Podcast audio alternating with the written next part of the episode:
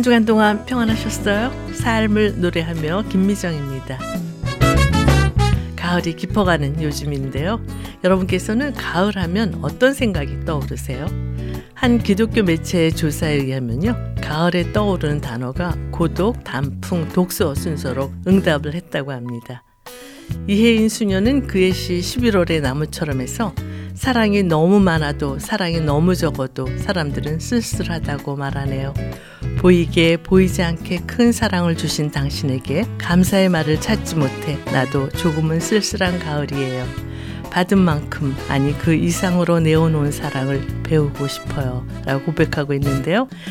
하나님께서 우리에게 넘치게 주신 큰 사랑에 감사하며 주위의 이웃들에게 주님의 사랑을 나눠주는 따뜻한 계절이 되기를 바라면서요. 그 사랑 감사해 월시퍼스의 찬양으로 들으시겠습니다.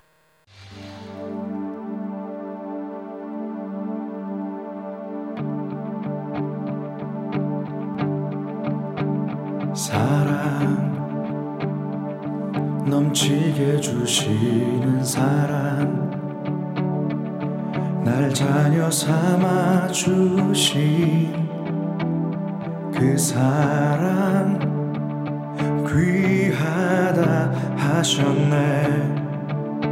그 사랑 세상이 본 적 없네. 주가 우리 죄 위하여 십자가 달리사 죽기까지 사랑하셨네. 주님. 그 사랑 감사해. 날 위해 십자가 달리신 주의 그사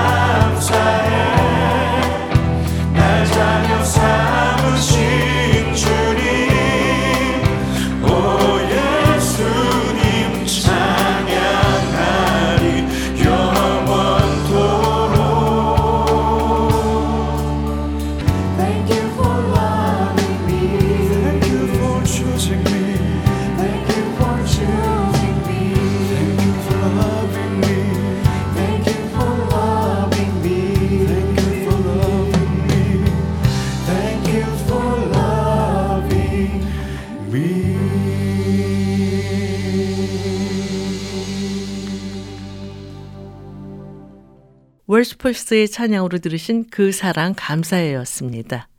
전문 여론조사 기관인 갤럽과 메타가 142개국에서 전 세계 인구 중 얼마나 많은 사람들이 외로움을 겪는지에 대한 리서치를 실시해서 그 결과를 발표했는데요.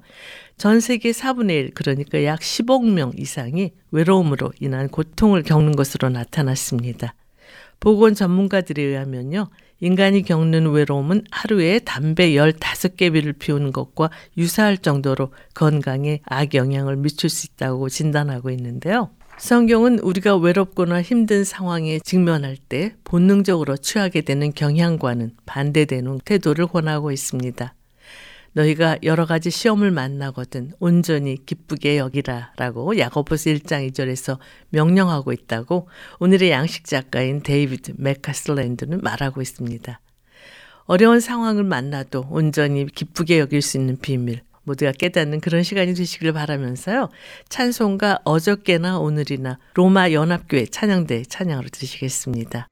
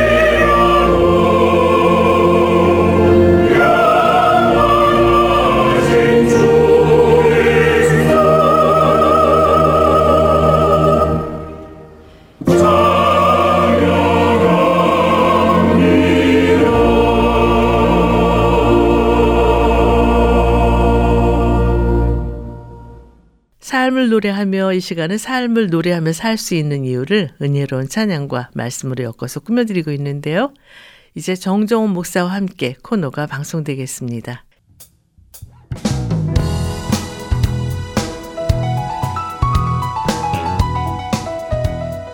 정정원 목사와 함께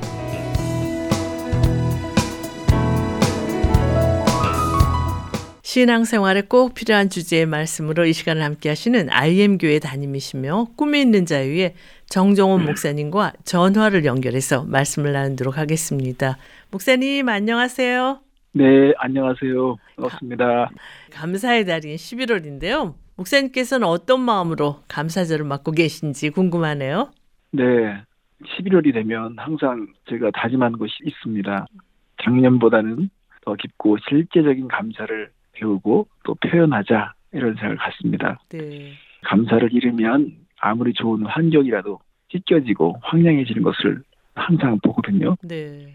감사가 모든 생각이 깔려 있어야 됩니다. 그래서 11월 한 달은 무조건 감사를 개발하도록 애를 쓰고 있습니다. 그러시군요. IM 교회에서는 이 감사절 어떻게 준비하고 계신지 궁금하네요. 네, 나무를 사서 그 나무에 감사의 제목들을 하나하나 열매처럼 걸어놓는 그런 의식을 치르거든요. 네. 그러니까 이제 교회 올 때 감사를 가지고 와서 그 이파리에 적어서 그 나무에다 걸어놔요. 음. 그러면 이제 11월이 다 지날 때가 되면 그 나무가 감사로 가득 이제 차죠. 네. 그래서 이제 학생들이 그, 그런 걸 보면서 감사에 대해서 강한 인상을 받고 또 감사를 표현하는 법을 배울 수 있도록 안내를 해주고 있습니다. 그러시군요. 찬양을 듣고 오늘 준비하신 말씀을 나눴으면 하는데요. 어떤 찬양 함께 들을까요? 원웨이 싱어즈의 오 하나님 우리의 창조주시니 함께 듣겠습니다. 네.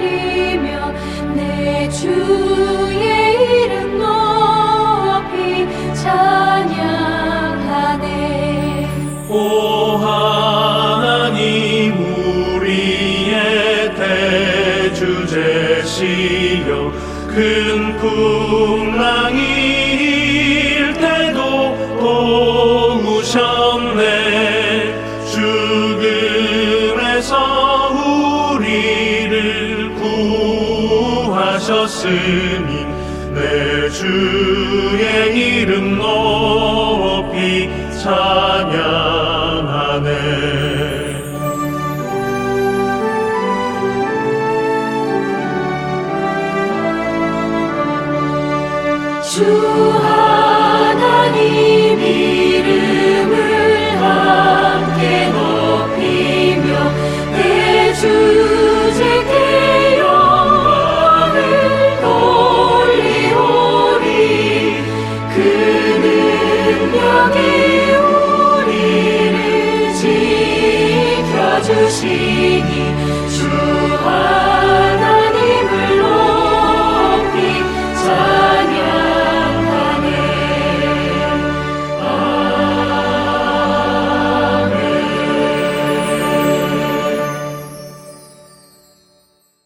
하나님 우리의 창조주시니 원웨이 싱어즈의 찬양으로 들으셨습니다. 목사님 오늘은 어떤 주제로 말씀을 준비하셨어요? 네, 감사의 배를 보내고 있지만 주변에 감사할 이유를 찾기 힘드신 분들이 계시잖아요. 네. 하나님의 말씀대로 살지만 일이 잘 풀리지 않고 음. 또 하나님의 도움이 떠나신 것 같은 그런 마음에 우울해 있는 분들이 있을 텐데 그래서 오늘 인생이 우울해 보일 때 예레미야 애가서에 있는 3장 21절 23절 말씀 중심으로 여러분과 하나님의 마음을 나누고 싶습니다. 네. 먼저 오늘 본문 읽어 주시겠어요? 예레미야 애가 3장 21절부터 23절까지 되겠습니다. 이것을 내가 내 마음에 담아두었으니 그것이 오히려 나의 소망이 되었사옴은 여호와의 인자와 긍휼이 무궁하심으로 우리가 진멸되지 아니함이니이다. 이것들이 아침마다 새로우니 주의 성실하심이 크시도소이다. 아멘. 오늘 주제가 인생이 우울해 보일 때라고 하셨는데요. 감사의 대를 왜 이런 주제의 말씀을 준비하셨는지 궁금합니다. 네, 조금 전에도 말씀드렸지만 우리가 하나님의 뜻대로 살려고 해도 우리의 삶에 어려운 일들이 닥치고요. 네. 실패도 경험하고 또 하나님께서 주시는 그런 시련이 있습니다. 음, 특별히 우리 예레미야의 선지자를 오늘 우리가 좀 보려고 하는데요. 예레미야 선지자는 하늘의 관점과 영원한 관점으로 보면 위대한 선지자가 맞습니다. 하지만 이 땅의 관점으로 보면 사람들이 평가하는 그 기준으로 볼 때 예레미야 선지자는 실패한 선지자로 보일 것입니다. 네. 그는 일생 동안 하나님의 말씀을 전했습니다. 그러나 아무도 그의 말을 듣지 않았습니다. 음, 또 눈에 보이는 결과도 없었어요. 사람들은 그를 미워했고 죽이기까지 하려 했습니다. 더 나아가서 그가 사랑했던 나라가 바벨론에 의해 망하는 것을 보았습니다. 네. 그는 가족이 없었어요. 평생 독신이었고 끊임없는 죽음의 위협과 육체적인 고통 속에 살았습니다. 이런 삶을 누가 살고 싶겠습니까? 음. 이런 위대한 선지에게도 인생이 우울하게 보였던 날들이 있었다는 것입니다. 음. 그래서 오늘 우리가 인생이 우울하게 보일 때 예레미야 선지자가 어떻게 이런 상황에서 벗어날 수 있었던지 이 위대한 선지자를 중심으로 오늘 그 교훈을 받고자 합니다. 네. 예레미야 선지자는 눈물의 선지자라고 불리기도 하잖아요. 네, 맞습니다. 그런데 이 위대한 선지자가 우울한 날을 보내야만 했던 이유 말씀해 주시겠어요? 네. 예레미야 선지자는요, 나라가 망한 것을 보았습니다. 하나님의 선택을 받은 자랑스러운 민족이 다른 나라에 속국이 된 것입니다. 우리에게도 이런 날들이 있습니다. 이방인처럼 취급되거나 외롭고 쓸쓸하게 느껴지는 날들이 있습니다. 예. 선지자는 인생 자체가 우울하게 보였던 날 그 마음을 이렇게 표현합니다. 예레미야 애가 3장 6절이면 나를 어둠 속에 살게 하시기를 죽은 지 오랜 자 같게 하셔도다. 우리들도 눈앞에 벌어지는 일들로 인해서 마음이 상할 때가 있죠. 음, 하나님이 실패하신 것 같이 보이는 징후들이 있습니다. 신체적인 문제, 재정의 문제, 관계의 문제, 모든 것이 끝난 것 같은 느낌이 들 때가 있습니다. 실패한 것처럼 보입니다. 하나님이 손을 떼신 것 같은 것, 더 이상 돌보지 않으신 것 같은 것, 보호하지 않으시고 축복하지 않으신 것처럼 볼 때 우리는 우울할 것입니다. 네. 오늘 성경 본문이 예레미야가 3장 21절에서 23절이라고 하셨는데요. 예레미야 선지자는 본문에서 자신의 우울한 삶에 대해 어떻게 이야기하고 있나요? 근데 예레미야 선자는요 우울한 생각을 세 가지 시제로 표현했습니다. 우선 현재 상태가 갇혀 있는 느낌이 들었다는 것입니다. 정말 네. 예레미야가서 3장 7절부터 9절 말씀을 보면요. 나를 둘러싸서 나가지 못하게 하시고 내 사슬을 무겁게 하셨으며 내가 부르짖어 도움을 구하나 내 기도를 물리치시며 다듬은 돌을 쌓아 내 길들을 막으사 내 길들을 굽게 하셨도다. 이렇게 고백합니다. 음, 어떤 이유세인지 모르지만 예레미야는 갇힌 느낌이 들었습니다. 그를 둘러싼 벽들을 볼 때 탈출할 방법이 없었습니다. 마치 무거운 사슬에 있는 것 같은 느낌을 들었습니다. 네. 또한 미래를 볼 때 더 이상 행복하지 않고 미래가 빼앗겼다는 느낌이 들었습니다. 음, 17절부터 18절 말씀 보면요. 주께서 내 심령이 평강에서 멀리 떠나게 하시니 내가 복을 메어 버렸으며 스스로 이르기를 나의 힘과 여호와께 대한 내 소망이 끊어졌다 하였도다. 선자는 그 시대 많은 선지자들과 함께 살았습니다. 불행하게도 그 시대는 거짓 선자들이 많았습니다. 그들은 공허한 약속으로 사람들을 속였습니다. 이러한 상황은 마치 하나님이 자신을 대적하고 있다는 느낌이 들었습니다. 음, 그리고 과거에 대한 아픈 기억이 또 떠올렸습니다. 그래서 19절과 20절 말씀을 보면요. 내 고초와 재난, 곧 습과 담즙을 기억하소서. 내 마음이 그것을 기억하고 내가 낙심이 되오나 이렇게 표현합니다. 네. 우리가 우울증으로 고생하는 사람을 보면요. 단지 기분이 좋지 않거나 몇 시간 동안 기분이 좋지 않은 것을 의미하지 않죠. 네. 우울증을 앓는 사람을 보면요. 그보다 더 심각합니다. 표정 속에서 미래를 빼앗기고 희망을 잃은 사람처럼 보일 때가 있습니다. 음, 그렇다면 이렇게 우울한 생각에 잡혀서 희망을 잃은 상황이 됐을 때 보통 하나님과는 어떤 관계 속에 있다고 생각하세요? 예레미야는 모든 소망이 사라진 것처럼 느꼈습니다. 음, 그래서 그의 미래는 완전히 사라졌습니다. 이러한 생각을 가지고 있는 시점에서는요, 하나님에 대한 시야가 좁습니다. 그가 집중할 수 있는 것은요, 죄에 대한 하나님의 심판이었습니다. 예. 이러한 때가 참 위험한데요. 음, 사단은 이러한 때를 이용합니다. 사단이 교묘하기 때문에 이러한 생각을 가진 사람들을 더 큰 거짓말로 속삭입니다. 너는 실패자다.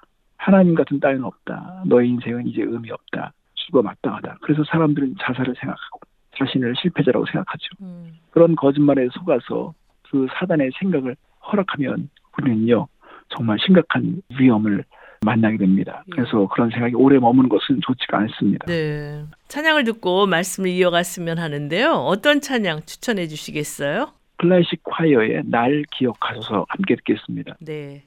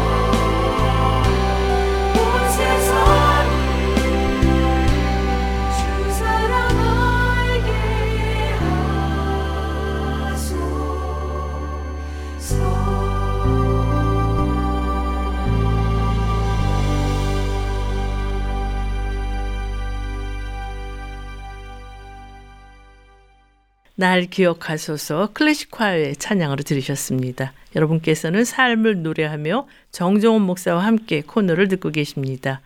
오늘은 인생이 우울해 보일 때라는 주제로 말씀을 나누고 있는데요. 목사님, 그렇다면 우울한 생각에서 벗어나기 위해 어떻게 해야 하는지 말씀해 주시겠어요? 네, 예레미야 선지자는요 감정에만 충실하지 않았습니다. 음. 하나님의 진실에 매달렸습니다.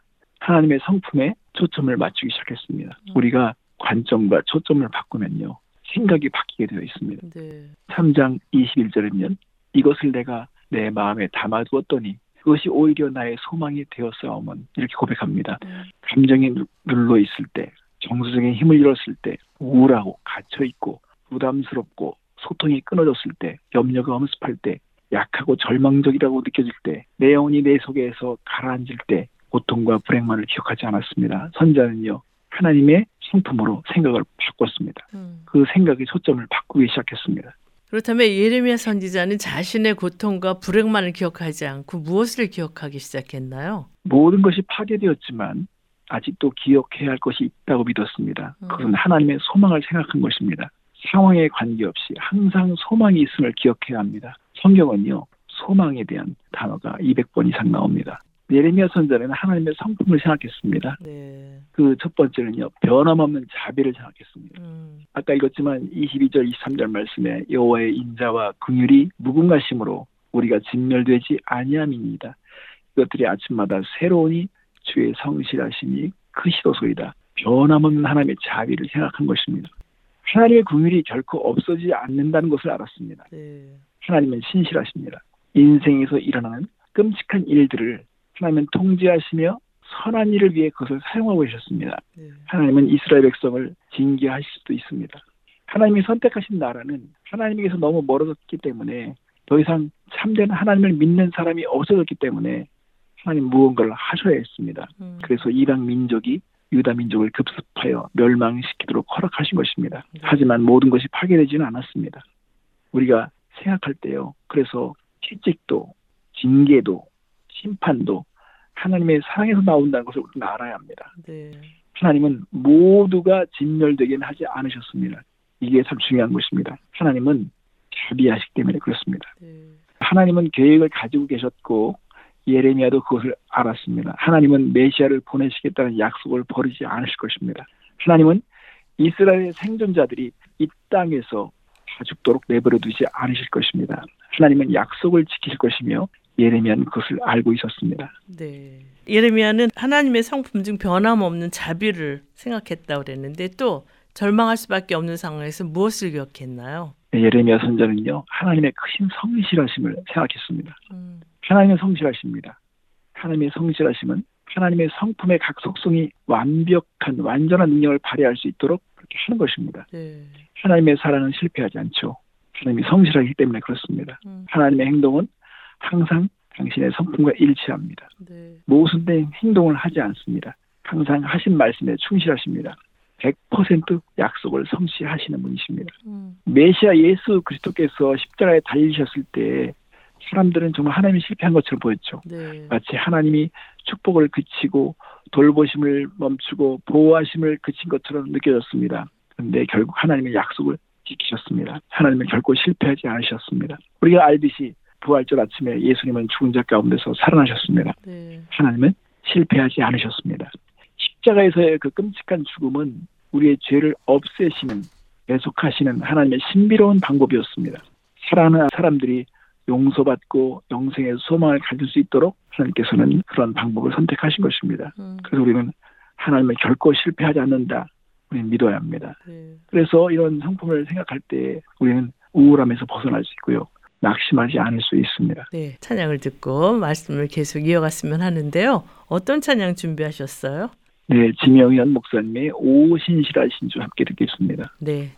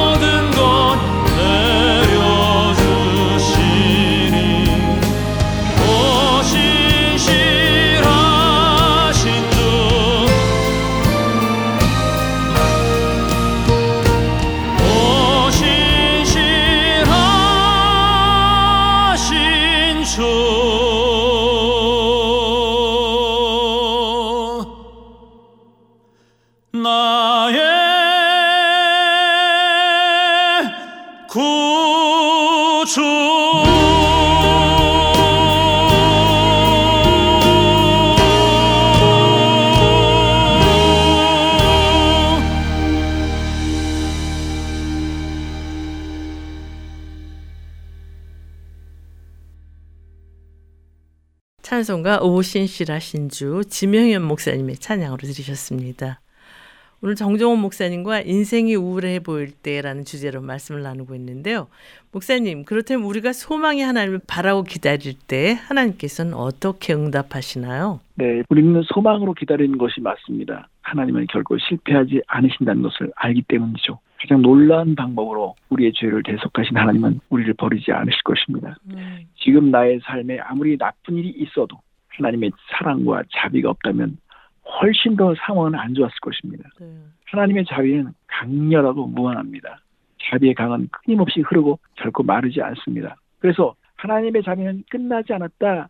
아침마다 새롭다. 하나님의 성실하심은 크시다. 우리가 이것을 믿고 선포해야 합니다. 하지만 우리 모두가 똑같은 자비, 똑같은 모양, 똑같은 크기로 이 자비를 경험하지는 않습니다. 네.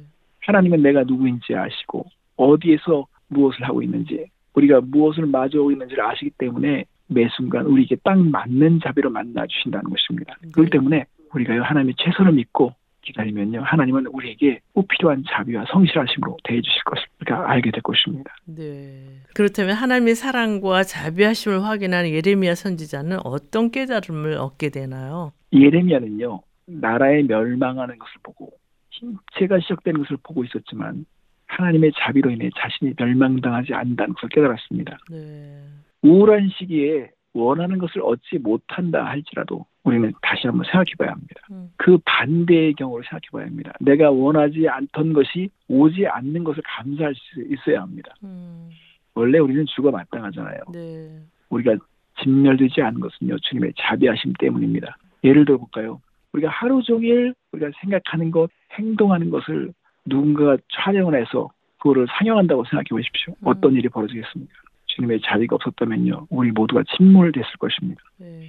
내가 하나님에 대해서 사람들을 그렇게 자세히 관찰해 본다면요, 끊임없이 험담하고 속이고 도둑질하고 타락한 본성을 본다면 우리는 그렇게 말할 것입니다. 이 정도면 됐다. 하면서 우리가 심판을 내리거나 단정하지 않았을까요? 음. 하나님은 그렇지 않았습니다. 하나님은 공유를 나타내셨습니다. 자비하셨습니다. 음. 하나님의 공유는 실패하지 않습니다. 매일 아침마다 새롭고 새롭습니다. 그러니까 얼마나 감사하고 좋은 소식입니까? 네. 혹시 여러분 가운데서 죽고 싶을 정도로 우울한 날들, 낙심한 그런 날들이 있었습니까? 우리는요, 아침마다 새로운 하나님의 자비로 깨어나야 합니다. 몸이 움직이고 새로운 에너지로 하루를 맞이해야 합니다. 아침마다 우리는 주님을 찾을 때 하나님의 자비로 인해 영적 에너지가 새롭게 주입되는 것을 발견해야 합니다. 음. 저도요, 피부 알러지로 고생한 적이 있습니다. 네. 그래서 제가 여름에도요, 반팔을 못 입었어요. 음. 이 팔과 다리 부분이요, 던 쥐포로 튀긴 것처럼 막 그렇게 막 색깔도 변하고요, 긁어댔었습니다. 음. 근데요, 막 썩은 것 같았거든요. 네. 근데 피부가 피가 제대로 도니까요, 새 살로 돌아왔습니다. 음. 이처럼 우리가 하나님의 성실하심과 자비하심을 정말 의지하면서 소망을 품게 되면 하나님께서는요, 우리를 새롭게 하시고 새 살에 돋게 하시고 우리를 치유하시고 변하실 거라고 저는 믿습니다. 네. 여기서 찬양을 듣고 말씀을 계속 이어갔으면 하는데요. 어떤 찬양 함께 들을까요? 네, 좋은 씨앗이 부른 아침의 주의 인자하심을 함께 듣겠습니다. 네.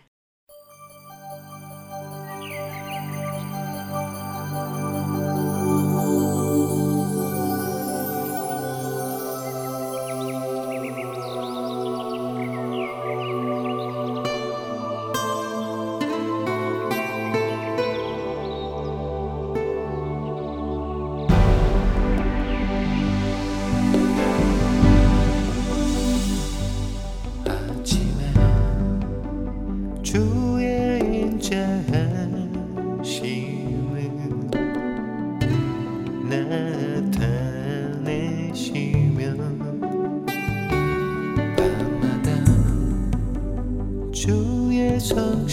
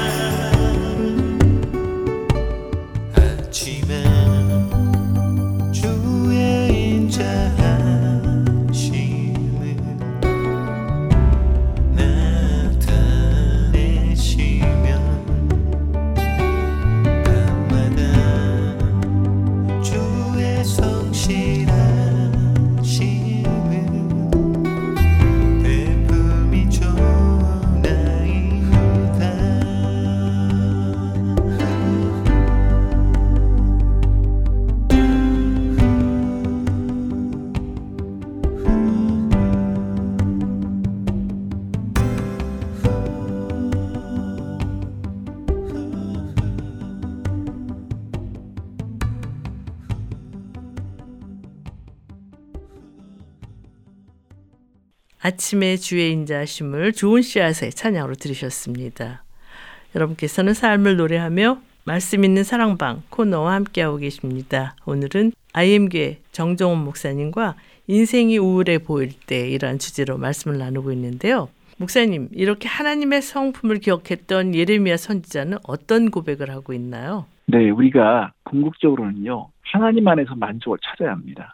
그래서 예레미야 선지자는요 24절에 내 심령에 이르기를 여호와는 나의 기업이시니 그러므로 내가 그를 바라리라 하도다 이렇게 고백합니다. 음, 그러니까 여호와께서 그에게 분깃을 주신다라고 말하는 것이 아니라 여호와는 나의 분깃이다, 나의 기업이다라고 말하는 거예요. 예. 여기에 진짜 비밀이 있습니다. 우리는 종종 재정적인 공급, 회복된 관계, 또 새로운 어떤 것을 주는 것도 받기를 우리가 원하죠. 음, 그러나 실제적인 것은요, 우리에게 필요한 것은 하나님 자신이 되어야 합니다. 하나님 나의 기업이 되셔야 합니다. 예레미야는요, 정말 그의 몫이, 그의 재산이, 그의 인생에서 지정된 부분이 여호와라고 선언한 것입니다. 음, 이것은 우리에게도 맞습니다. 예수님은 내가 너에게 생명을 준다고 말씀하신 것이 아니라 내가 곧 생명이라고 말씀하셨습니다. 네. 내가 문이니 누구든지 나로 말미암아 들어가면 구원을 받고 또는 들어가며 나오며 꼴을 얻으리라. 예수님은 내가 문을 보여줄게라고 말씀하신 것이 아니라 내가 문이라고 말씀하셨죠. 네. 무엇이든지 우리에게 필요한 것은 예수님이 주시는 어떤 것이 아니라 예수님 자신이 필요하다고 해야 합니다. 음, 하박국 선지자들도 선지자들 선지자도 그 어려운 상황에서 깨닫고 나서는요 여호와로 말미암아 즐거하며 나의 구원의 하나님으로 말미암아 기뻐하리로다 이렇게 고백합니다. 음, 항상 필요했던 것은요 주님이었던 것입니다. 하나님은 인간을 창조하실 때 하나님 이외에 어떤 것을 소망을 두었을 때 공허함을 느끼도록 만드셨습니다. 네. 그 어둡고 우울한 상황에서 예레미야는 여호와는 나의 분깃이라고 고백했던 것입니다. 음, 그래서 우리는 하나님 안에서 만족을 찾아야 하고 하나님이 우리에게 진정한 만족이라는 것을 발견해야 하는 것입니다. 네. 그렇다면 예레미야 선지자처럼 하나님 한 분만으로 만족하는 삶을 살기 위해서 요구되어 있는 자세는 무엇인지 말씀해 주시겠어요? 네. 25절, 26절 말씀면 기다리는 자들에게나 구하는 영혼들에게 여호와는 선하시도다. 사람의 여호와의 구원을 바라고 잠잠히 기다림이 좋도다. 여기 있습니다. 우리는 하나님의 선하심을 기다리는 것이 필요합니다. 힘들더라도 주님을 기다리는 법을 배워야 합니다. 예레미야 선지자가 하나님의 그 성실하심을 생각하고 자비하심을 생각했잖아요. 네. 그 결과 그렇게 하나님이 우리를 사랑하시고 자비로 대하시고 성실하심이 끝이 없다면 우리는 기다림을 배우는 것밖에 없습니다. 음. 고난의 아이콘인 욥은 힘든 시기를 보내면서 이거 배운 거예요. 기다리는 법을 배웠던 것입니다. 네. 그래서 25절면 기다리는 자에게나 구하는 영혼에게 여호와께서 선을 베푸시도다 이렇게 하나님의 말씀으로 약속을 하셨습니다. 네. 찬양을 듣고 말씀을 계속 나눴으면 하는데요. 어떤 찬양 준비하셨어요? 네, 다윗과 연합연의 주님의 시간에 함께 듣겠습니다. 네.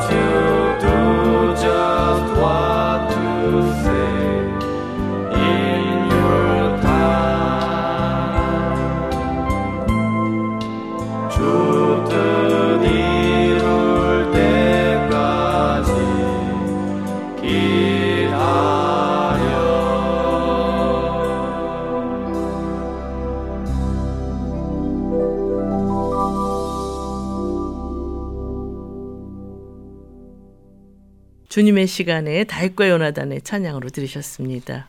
목사님 오늘 인생이 우울해 보일 때라는 주제로 말씀을 주고 계신데요. 하나님만으로 만족하는 삶을 살기 위해서 우리가 무엇을 어떤 자세로 기다려야 하는지 말씀해 주시겠어요?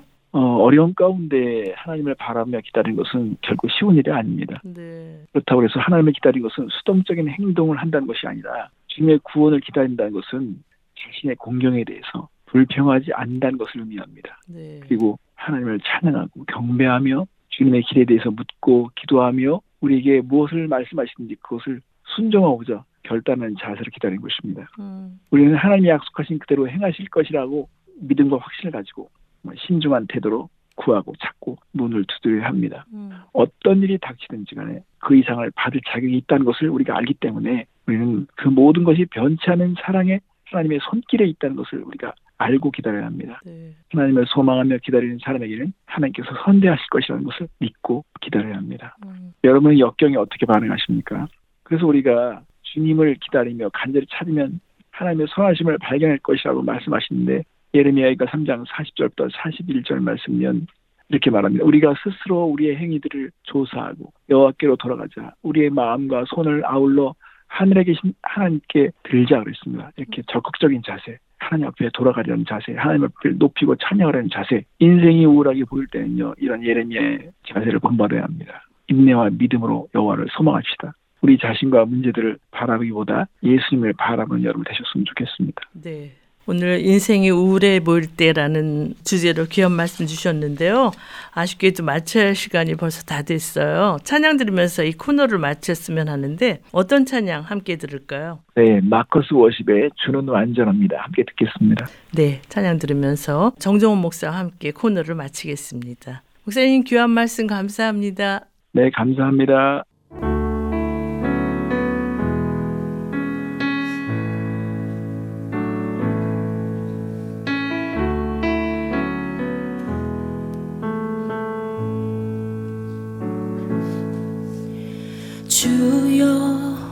우린 연약합니다. 우린 오늘을 힘겨워합니다.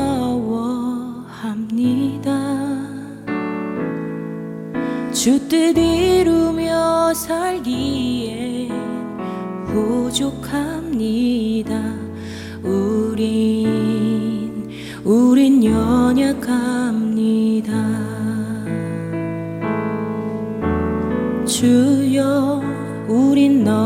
넘어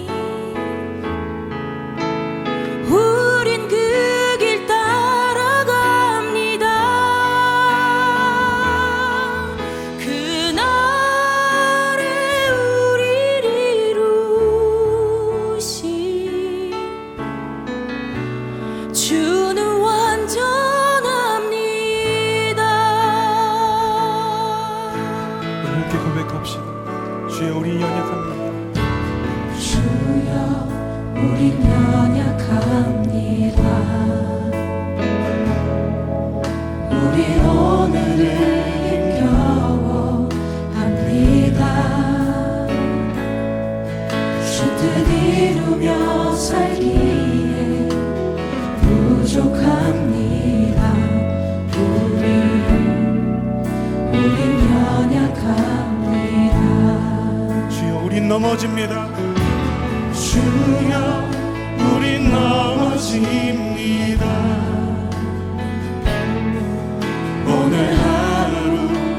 실수합니다.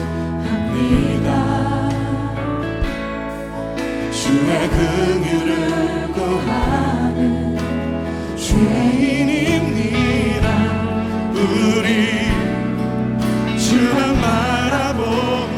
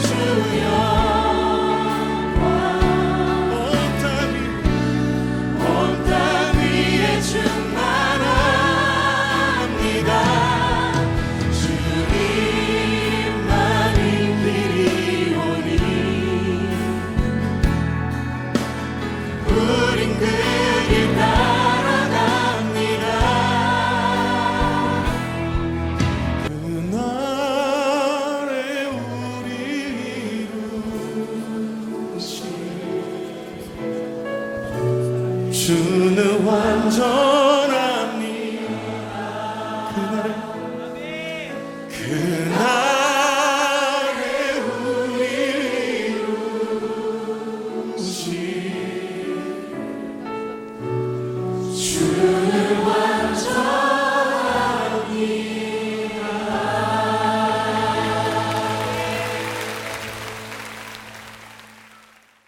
삶을 노래하며 오늘 들으신 내용은 극동방송 미주지사 인터넷 홈페이지 usk.febc.net usk.febc.net에서 다시 들으실 수가 있습니다. 오늘 방송을 들으시고 궁금하신 점이나 극동방송 사역에 대해 관심 있으신 분은 연락 주십시오.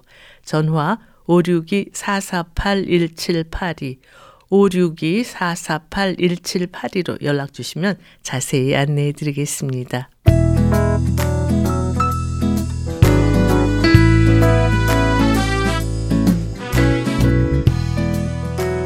어떤 상황에서든지 소망이 하나님을 믿음으로 기다리는 삶을 통해 하나님의 놀라운 약속을 성취받는 우리 모두가 되길 바라면서요.